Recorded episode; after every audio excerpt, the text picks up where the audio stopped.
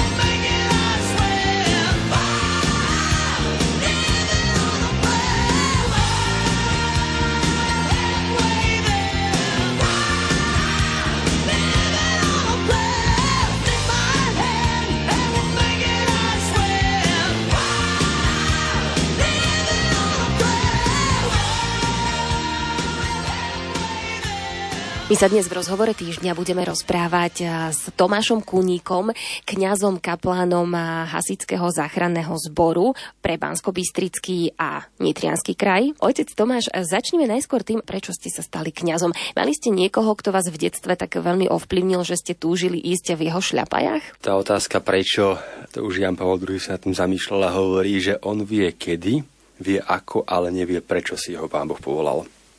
Takže ja neviem, prečo si mňa Pán Boh povolal, viem kedy, viem ako. výrazný kňazský vzor, kedy by som si povedal, že chcem byť takýto, asi nie skôr tá mozaika tých kňazov okolo mňa, ktorých životy boli každý svojím spôsobom príťažlivé. Keď viete kedy a ako, tak skúste povedať viacej k tomuto. V tretom ročníku na gymnáziu počas obyčajnej prvopiatkovej adorácie. Tam ten Boží hlas zaznel veľmi silno. E, ja som sa s pánom Bohom vyvadil, že prečo nie a po nejakom pol roku sme sa dohodli, že áno. Čo na to vaša rodina? Bolo to pre nich prekvapením, alebo možno to aj trošku čakali? Ako kto? Boli e, ľudia, čo to čakali. Otec môj tento čakal, ten mi povedal do očí, že to vedel skôr ako ja. A bola časť rodiny, ktorá bola prekvapená. Mali ste aj nejakú ich modlitbovú podporu, že sa potom už za vás modlili, keď ste sa takto rozhodli? Viete o tom? Určite áno a dodnes som za to vďačný. Ja tvrdím nie len na deň matiek, ale dennodenne, že pán Boh pre slzy matiek zachraňuje ich deti. Povedzte mi, aké bolo to štúdium a tie vaše prvé pôsobiska? Štúdium bolo krásne. Študoval som v Badine, tu nedaleko. A prvé pôsobiska, no prvá bola Prievidza. Tam som bol ako diakon a potom chvíľku ako kaplán. A z Prievidzy som išiel na misiu do Albánska na 8 rokov, potom 5 rokov e, v Ulianke a teraz som tretí rok na Lešti u hasičov. Bol pre vás nejaký veľký šok, keď ste sa už stali potom kňazom a prichádzali ste do kontaktu s tými veriacimi, najskôr teda ako diakon kaplan, alebo vás na to pripravovali už počas štúdia v seminári, že ľudia sú rôzni, môžu mať rôzne požiadavky na kňaza? Áno, e, ľudia sú rôzni, naučil som sa možno, že aj vďaka kňazskej službe sa nedá všetkým vyhovieť. E, niekedy hovorím, že preto aj Krista pána ukrižovali, lebo nie všetkým vyhovel. Ale asi je to súčasť kniazkej služby, že konec koncov, keď ohlasujeme Božiu lásku, tak vždycky bude niekto, veľmi konkrétny, ktorého nebudeme menovať, e, ktorému to vadí a bude klas prekážky. Čo vám vtedy pomáha, keď máte pocit, že tie prekážky sú možno také väčšie, ako by ste si mysleli, že zvládnete? Vedomie, že Pán Boh je nad tým. Pamätám si prednášku jedného českého biskupa, ktorý ešte ako Petepák staval jedno sídlisko a povedal, že keď prídu prekážky a krízy, tak sa vždy teší, pretože Boh je nad tým a s jeho pomocou to církev zvládne.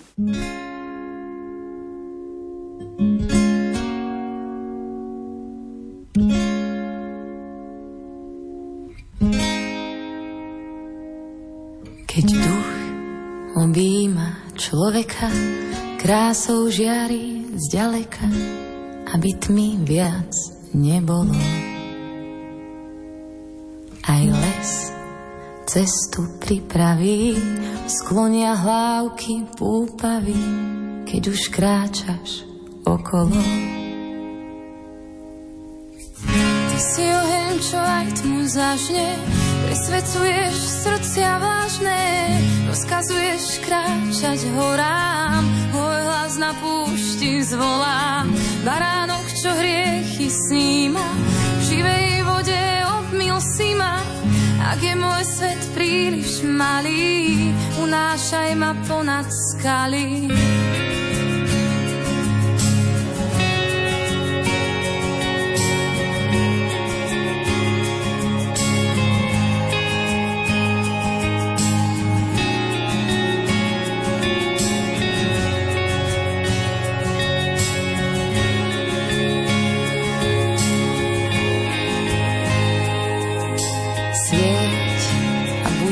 Svetlom v tmách, naplň kalich po kvapkách, ktorými sa umiem.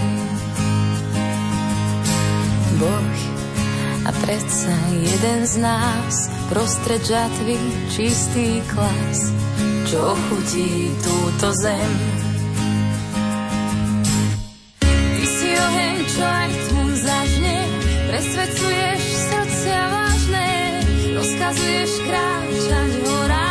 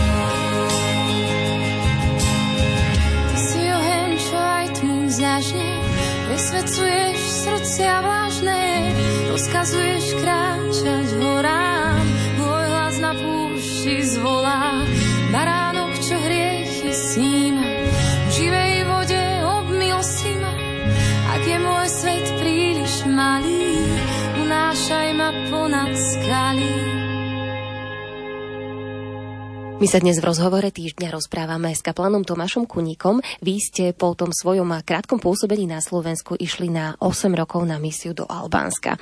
Prezrate mi, toto sa ako udialo vo vašom živote? Vy ste sami chceli ísť na misiu alebo vás niekto pozval? Udialo sa to veľmi podobne ako s povolaním ku kňastvu.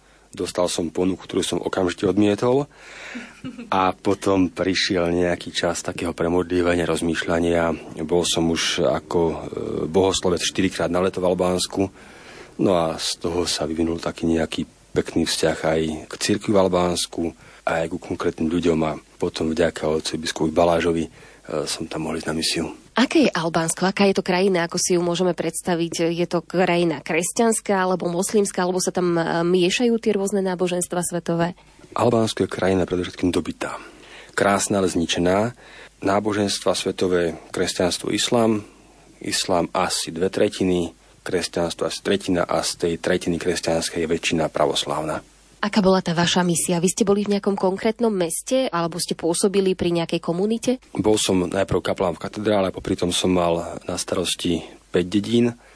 Po dvoch rokoch som dostal svoju farnosť, tam tých dedín bolo 21 tam kostolov bolo 5 a úsus bol taký, že vo farskom kostole bola Svetá Homša každú nedelu a ostatné, ako sa podarilo. A na posledné dva roky som dostal takú maličkú mestskú farnosť, kde som mal mestečko a dve filiálky. Akí boli tí ľudia? Boli radi, že ste tam prijímali vás takou otvorenou náručou, alebo ste si museli k ním hľadať cestu? Albánci nemajú strednú mieru. Oni sú extrémisti, buď milujú, alebo nenávidia. Ale to ja celý Balkán takýto. A ja myslím, že, že oni príjmali veci veľmi otvorene. Niekedy možno, že aj s takým očakávaním, že okrem toho Božího slova e, dostanú aj niečo materiálne, ale samozrejme, povedať, že som nemal negatívnu skúsenosť, by nebola celkom pravda, ale v globále poviem, že, že veľmi príjemní a veľmi vďační ľudia. A je to také široké misijné pole, že stávalo sa vám, že prichádzali za vami ľudia, že sa chcú dať pokrstiť, alebo bol možno problém udržať už tých pokrstených, aké to tam bolo vtedy, keď ste tam boli vy? No, presný opak toho, čo máme na Slovensku. Niekedy na Slovensku povieme, že máme matriky plné pokrstených ateistov. A v Albánsku každý pozná tie korene tej svojej identity a hrdí sa tým, že je katolík, hoci ešte nie je pokrstený. Takže toto bol prvý krok, ktorý bol treba prekonať, že jedna vec je tradícia to, odkiaľ rodina pochádza a potom povedať, že ale nestačí e, si niečo myslieť, ale treba kvôli tomu niečo spraviť. Posledné dva roky, keď som bol v Tyranskej arcidiecéze, teda v arcidiecéze Tyrana, tak bolo v katedrále tak 100 až 150 krstov dospelých ročne. Aká bola tá práca kňaza v Albánsku? Dalo sa to porovnať, alebo dá sa to porovnať s prácou kňaza tu na Slovensku, keď má teda farnosť? Veľmi ťažko. Myslím si, že Albánsko je naozaj misijná krajina po každej stránke, hoci je v Európe. A ťažko je prísť s predstavou nejakej fungujúcej farnosti, ktorá má všetky tie štruktúry, ktoré farnosť má mať, ako je ekonomická rada, pastoračná rada, právna subjektivita a mnohé ďalšie veci.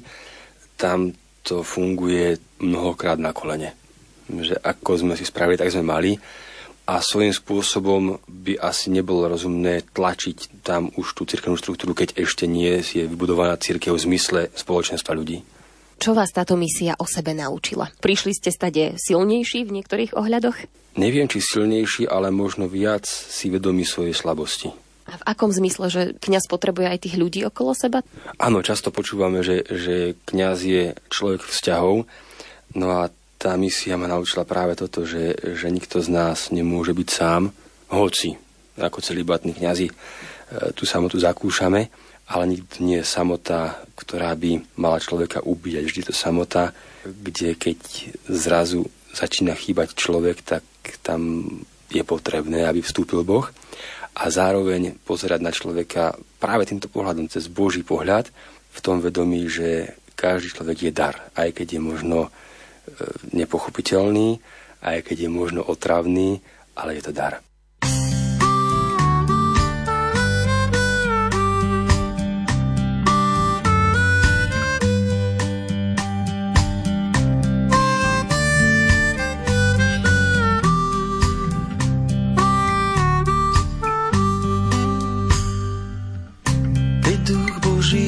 Sa vznášal nad vodou, už v srdci vnímal svoj plán. Stvoril nás láskou nevšednou, len všetko narušil pád. Lúči svetla pre život zrodený, údolím kráčame tmou.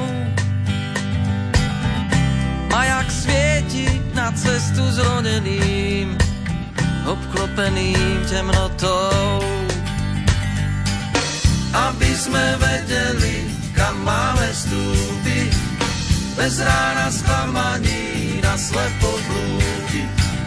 Kto nás tu miluje, kto nás chce súdiť, stále sa radovať, nenavždy smútiť. Veď synovia svetla sme, nepatrím noci a nepatrím tme. Pred sebou mám len svoj cieľ, dotknúť sa hviezdy, čo uhasí smet prahnúcich a krehkých tiel. Aby sme vedeli, kam máme vstúpiť, bez rána sklamaní na slepo blúdiť. Kto nás súdiť, stále sa radovať, nenavždy smútiť. Vecinovia svetla sme,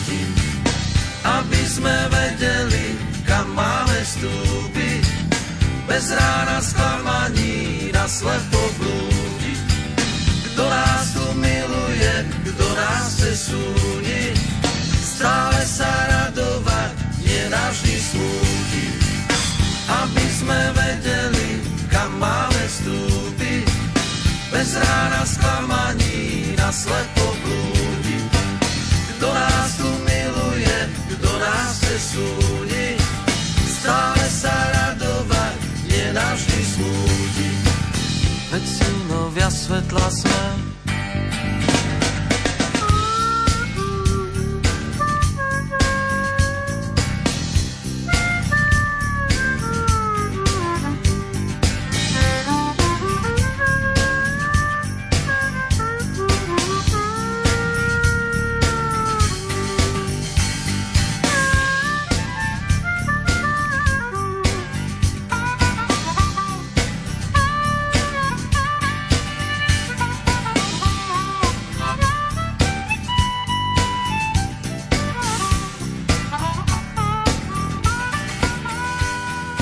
Dnes je našim hostom v rozhovore týždňa hasický kaplán z Centra výcviku Lešť pri zvolenie otec Tomáš Kuník. Ako ste mohli pred pesničkou počuť, má za sebou 8-ročné misijné pôsobenie v Albánsku. Na Slovensko sa vrátil v roku 2016. Kým sa dal do služieb ordinariátu ozbrojených síl a ozbrojených zborov Slovenskej republiky, bol diecézným kňazom.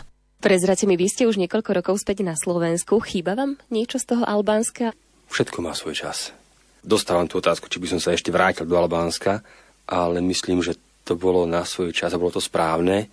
Z Albánska som sa vrátiť nechcel, dokonca, a to môžem povedať, že to nie je tajomstvo, s otcom biskupom Marianom sme si menili niekoľko mailov a on mi hovoril, že sa vrátiť treba. Ja som mu hovoril, ako to až také potrebné nie je a že v Albánsku tá potreba je väčšia.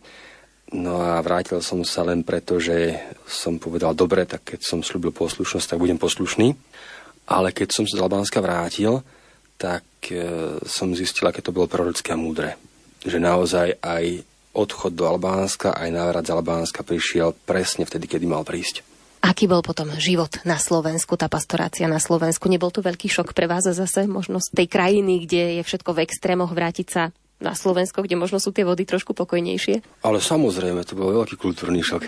A trošku sa smiem, že tá farnosť, ktorú som mal, Uľanka pri Banskej Bystrici, že je také trošku resocializačné zariadenie, pretože keď sa pozrieme e, na históriu farárov posledných, ktorí sme tam boli, tak jeden prišiel z Ruska, ďalší z Islandu a z Albánska a teraz, ktorý tam je pán farár, tak ten prišiel tiež z zahraničia.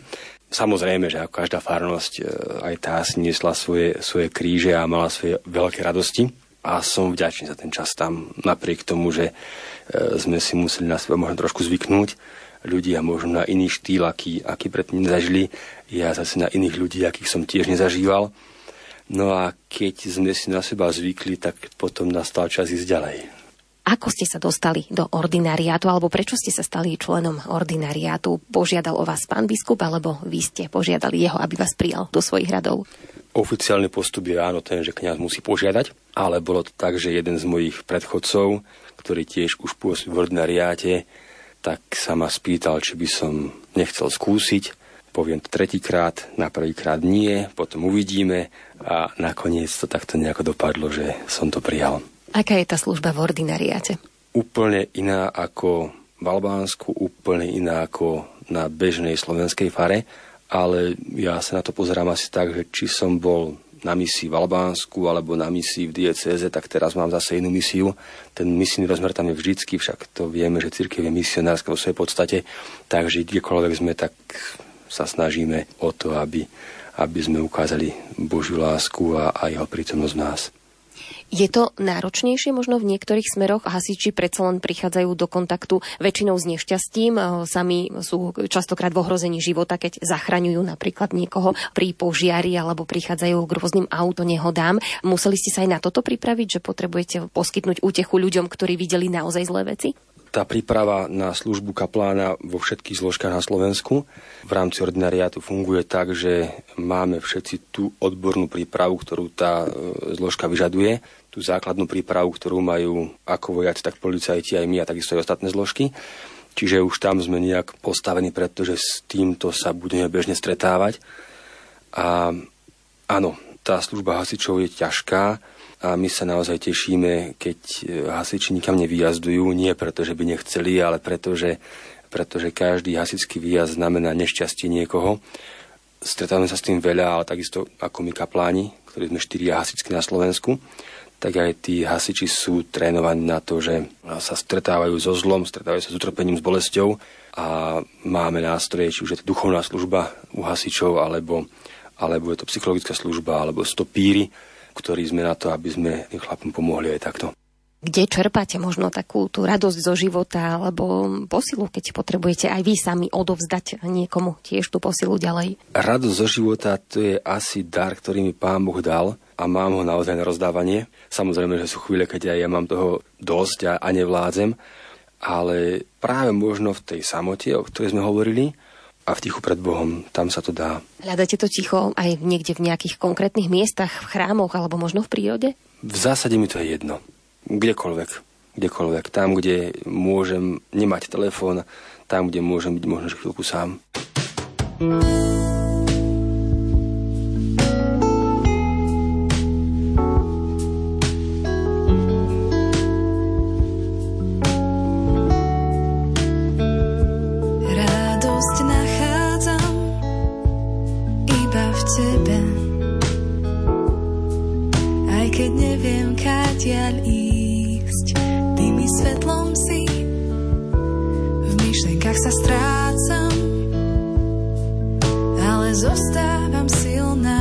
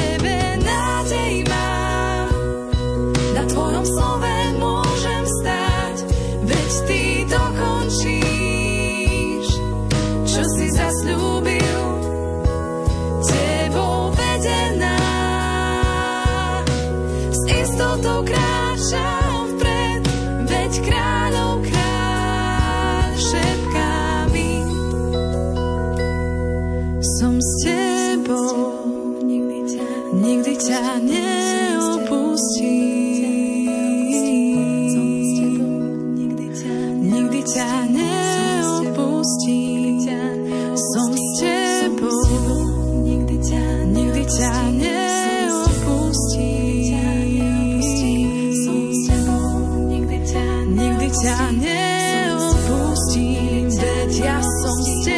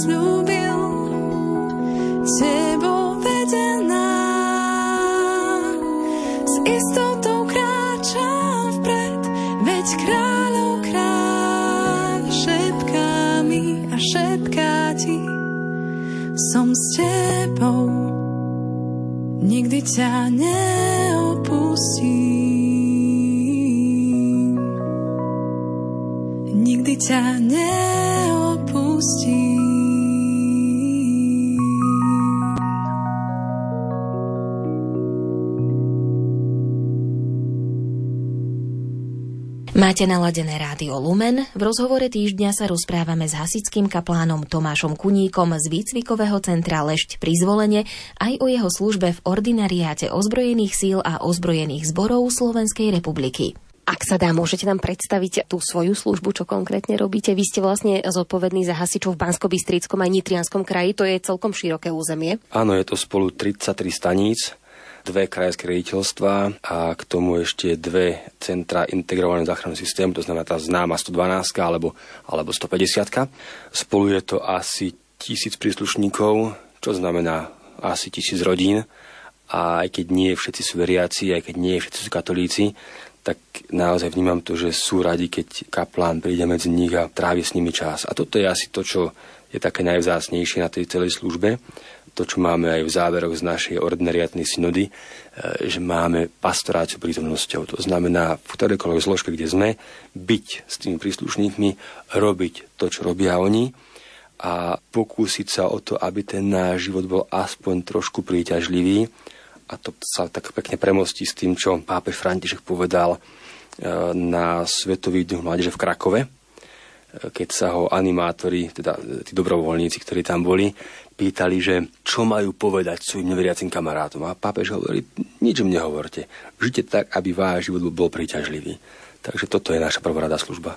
Aj sa vám stáva, že za vami chodia tí ľudia, chcú sa porozprávať, aj keď možno začnú tým, že ja vôbec neverím v Boha, ale chcel by som sa teda s vami o niečom porozprávať. Áno, je to celkom bežné.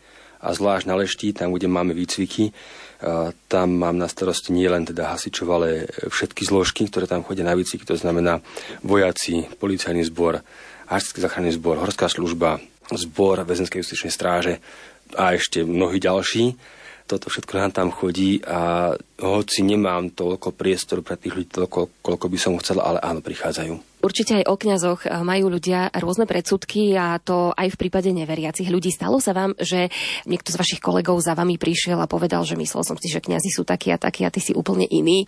To sa stáva celkom bežne. A ja im na to poviem, ale to nie je problém vo mne alebo v tých kňazoch, to je problém v tej predstave, ktorú vy o máte mnohí pretože e, keď sa povie farár, tak musí byť starý, tučný, plešatý a ideálne masný a smrdieť. E, ako to si povedzme otvorene, že žiaľ častokrát tá predstava o kniazoch je takáto a pokiaľ človek nepozná kňazov zblízka, tak e, častokrát takúto predstavu majú a mnohí potom tak povedia, no, že hej, že asi, asi hovoríš pravdu a, a poďakujú, že, že vidia, že to môže byť aj inak. Je to pre vás možno aj taká výzva snažiť sa e, tým svojim životom e, Krista prinášať aj tam, kde sú tieto stereotypy alebo tieto rôzne predsudky o kňazoch? Samozrejme. A o to viac, keď máme aj medzi hasičmi ľudí s krásnou vierou a ktorí možno, že ma uvedú ako kaplána, ja hovorím, nehovor, že som kaplán, nemusia vedieť, keď sa budú pýtať, na aké som pozícii, tak potom, potom za to povie. Aj už po tých rokoch sa tomu nevyhnem, už vedia všetci, kto som, ale hlavne zo začiatku som bol rád, keď toto ľudia nevedeli a prišli na tak nejak postupne, že dá sa žiť aj, teda tá viera sa dá žiť aj inak ako povrchne.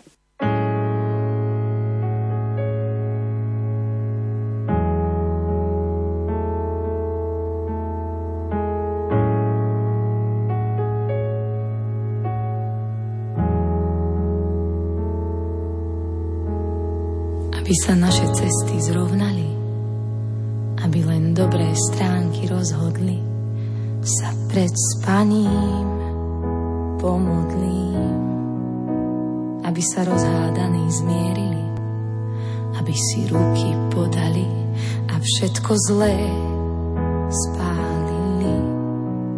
Ach, ako veľmi ľudia túžili po šťastí, ktoré stratili násilím. Veď mnohí plné kufre nosili kým čo je láska zistili a svoj plán pustili.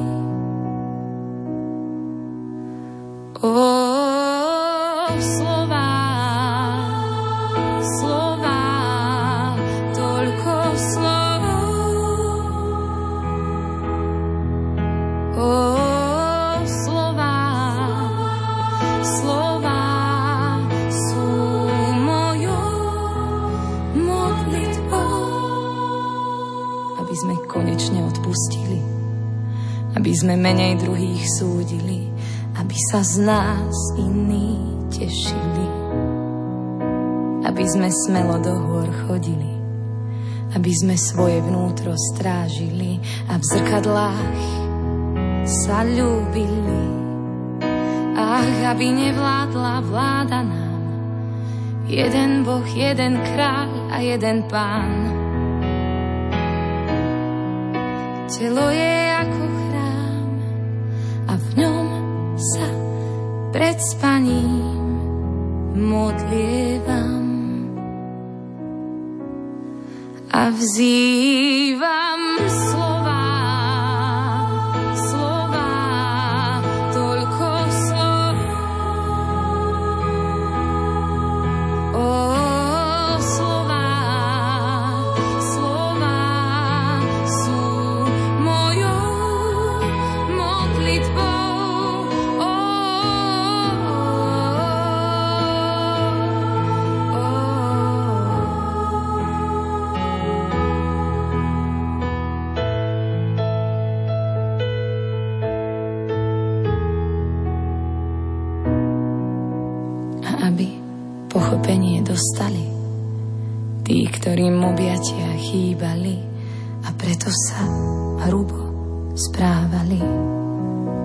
Aby sme dokázali zvolať dosť.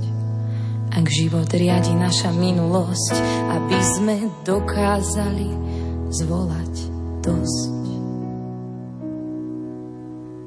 Oh, slova, slova, toľko slov. O slova sú mojou modlitbou.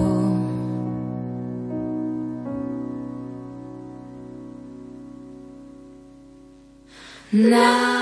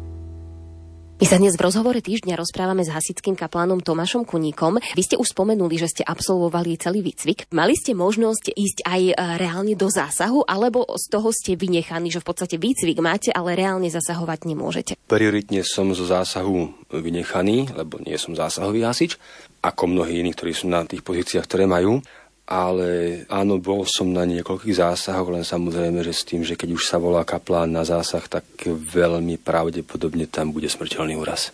Ako ste to vtedy vnímali, alebo ako ste to prežívali? Boli ste teda na to pripravení? Na smrť sa nedá pripraviť, teda na svoju vlastnú áno, ale nikoho iného nie. A vždycky to je svojím spôsobom šok. Pracujeme s ľuďmi, to nie sú čísla, to sú konkrétne osudy konkrétne ľudia, takže to sa nás vždy dotkne každého jedného. Samozrejme, že to sa nedá inak povedať. Teraz mi tak napadlo, keď vás počúvam, že vy vlastne musíte mať na pamäti aj to, že môžete kedykoľvek stratiť niekoho z tých svojich kolegov, ako je jasné, že nikto nikdy nevie, kedy si ho pán povolá, ale v takýchto zamestnaniach, ako sú napríklad hasiči, vojaci, policajti, je tá šanca, že prídu o život predčasne predsa len väčšia. Áno, je to rizikové povolanie a tá šanca tam je na všetkých tých ktorých ste vymenovali na tých našich príslušníkoch, je obdivuhodné, že sú si toho vedomí a robia túto službu. Stretávate sa aj ako kňazi ordinariátu alebo aspoň ako hasickí kapláni pri nejakých príležitostiach? Rozoberáte možno spolu veci, ktoré sa vás dotýkajú, pracovne riešite, pomáhate si? Áno, samozrejme, tých stretnutí je hodne a to je dobré, že ich je hodne. Máme stretnutia na báze rezortov, to znamená podľa ministerstiev. Máme stretnutia na báze oblastí, podľa toho, kde sme. No a potom ešte máme niekoľko veľkých stretnutí v rámci celého vikariátu alebo ordinariátu. Ordinariát si vlastne nedávno pripomenul 20. výročie, 20 rokov už funguje duchovná služba pri týchto ozbrojených zložkách. Aj ste sa niekedy rozprávali s hasičmi o tom, že si pamätajú to obdobie pred ordinariátom a pred tou možnosťou alebo pred tým, ako bol k dispozícii hasický kaplan a teraz a povedali, že sú radi, že vás majú k dispozícii, že ste tam, že sa môžu s vami porozprávať? Tých, ktorí si pamätajú časy pred ordinariátom je už málo, keďže naozaj tá doba odchod do výsluhového dôchodku je 25 rokov štátnej služby, bola kedy bola 15 a duchovná služba u hasičov je pritom na 16 rokov. Ja som sa nestretol s nikým, kto by povedal, priamo mne alebo, alebo niekomu z ordinariátu, že v tej službe hasičský duchovný nevidí zmysel. Tá služba zmysel má, tá služba je potrebná a vnímam to, ako si ju tí príslušníci vážia. Ste teda rád, že ste hasickým kaplánom a nemenili by ste v tejto chvíli? Ale áno, pán Boh zapad za všetko. A keď príde nejaká zmena, tak zase poviem nie a potom si to zvážim.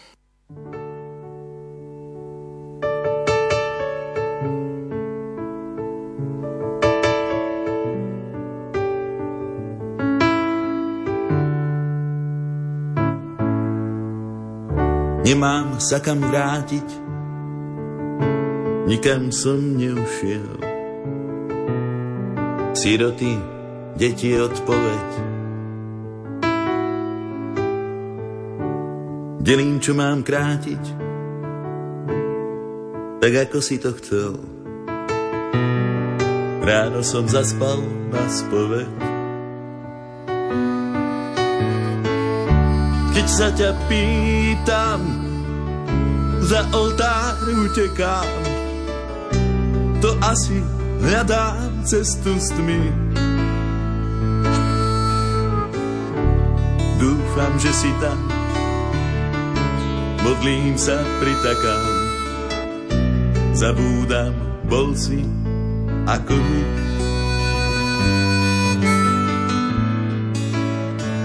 Bol si ako my.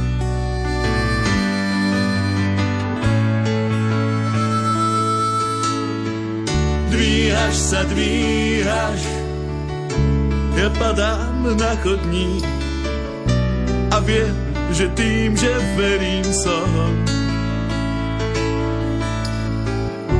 keď sa mi skrývaš,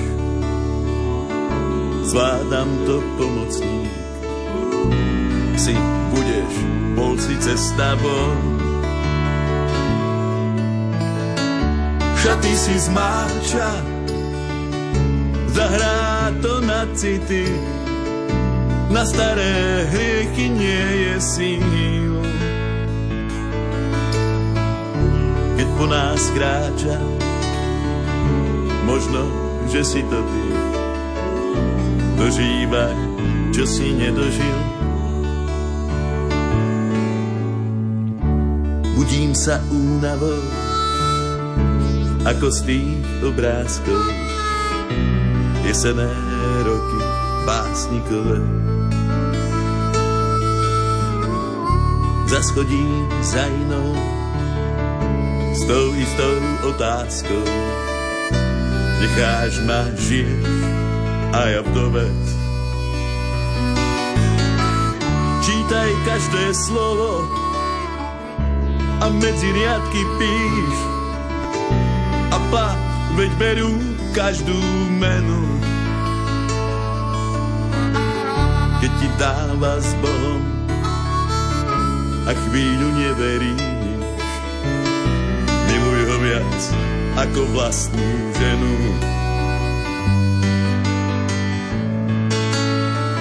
Ako vlastnú ženu.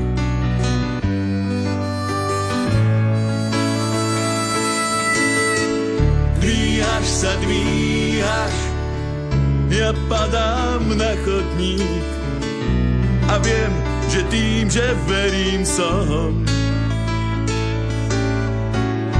keď sa mi skrývaš, zvládam to pomocník. Si budeš, bol si cesta von. Šaty si zmáča, zahrá to na city, na staré hriechy nie je síl. Keď po nás kráča, možno, že si to ty. Dožívaj, čo si nedožil.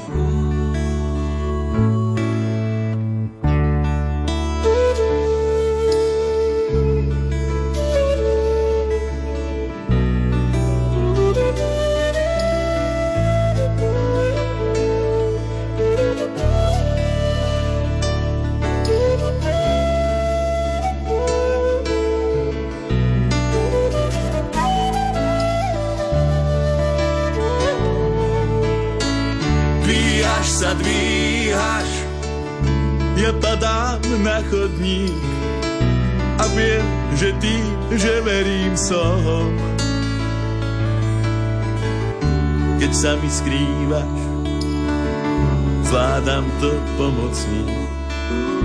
Si budeš, bol si cesta von. Šaty si zmáča, zahrá to na city, na staré hriechy nie je síl. Keď po nás kráča, možno, že si to ty. Dožívaj, čo si nedožil.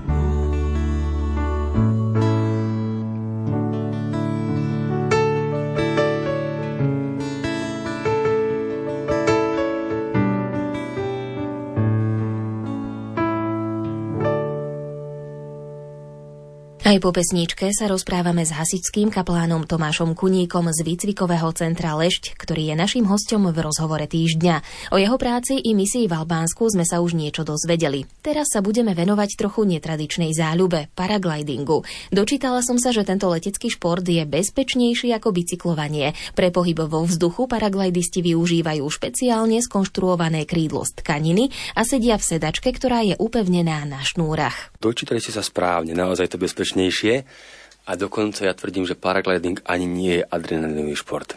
To je ako ten bicykel. Dá sa to robiť pokojne a dá sa to robiť s adrenalinom. A dostal som sa k lietaniu od malička s takým poloúsmom hovorím, že mám takú genetickú vadu, keďže môj otec lietal dlhé roky a bol aj inštruktor na vetrovňoch a potom rogalách paraglidingu. A takto nejako k lietaniu všeobecne a potom sa to nejak tak pretavilo konkrétne do tejto časti lietania. Čo si to všetko od vás vyžaduje? Musíte mať teda ten prístroj? Áno, výbava, krídlo, sedačka, nejaké prístroje, ktoré sú povinné na Slovensku a kurz samozrejme pilotný preukaz. Toto mi opíšte, ako to vyzerá, že rozhodnete sa, že chcete si zalietať, potrebujete si, čo ja viem, prečistiť hlavu, tak uh, predpokladám, že sú nejaké miesta, kde sú tie podmienky na paragliding ideálne. Nebudeme v Sásovej, aj keď tam je kopec, kam chodievate. No pánsky diel je fantastický kopec. Akurát, že v riadenom priestore letiska Sliač, to znamená, tam môžeme ísť len s povolením veže, ale máme kopce na Slovensku, ktoré sú mimo riadených priestorov a s tým môžeme lietať ich na Slovensku hodne. Ktoré sú vaše obľúbené? Stránnik podkoinské pleše. Keď už sa dostanete do toho vzduchu, tak ako dlho môžete letieť alebo ako dlho zvyknete lietať? No, to veľmi záleží. Ja hovorím, že paragliding je ako duchovný život. Človek môže mať výbavu, môže mať techniku, môže vedieť ako na to, ale keď pán Boh nedá milosť, v našom prípade lietania počasie, tak to môže skončiť veľmi krátko a môže to byť niekoľko hodín. Keď ste tak hore, vysoko, tak zvyknete pri tom lete rozmýšľať možno aj nad nejakými duchovnými vecami, že ste predsa len Pánu Bohu bližšie. Verím, že Pánu Bohu som blízko aj na zemi, bola by mi hamba, keby nie, ale áno, svojím spôsobom ten pohľad na svet z hora je úplne iný a je to pre mňa aj taký dotyk Božej lásky, keď môžem byť tam, kde si hore a porozprávať Pánu Bohu aj veci, alebo vykričať veci, ktoré by som na zemi nemohol, lebo keď som hore, tak som dosť ďaleko od všetkých a nikto ma nepočuje.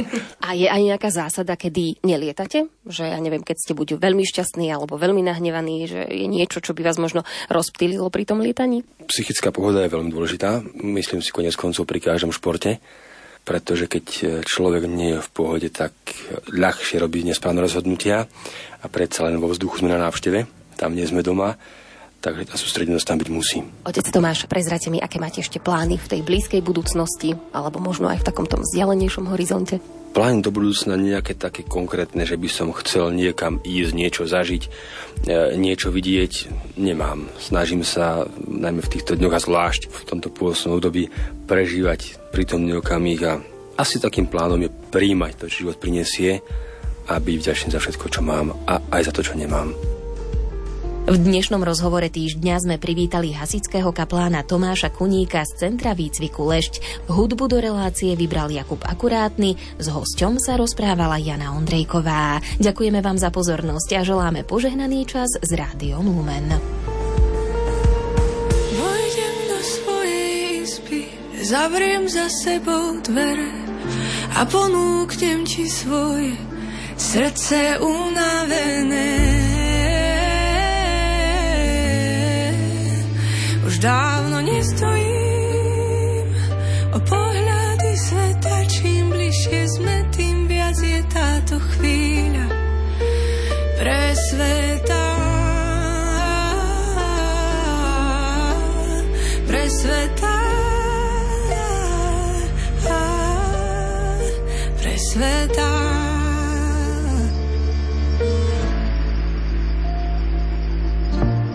Tvoj pohľad mlčanlivý. Navždy ma zmenil, navždy ma poznačil. A ak pre nič iné, pre ten plamen v tvojich očiach cítim som nažive. Rozhorel sa ti v srdci plameň, Zbadám ho, keď pozriem ti do očí. Máš v očiach plameň, Cestu mi osvetlí, cestu mi osvetlí.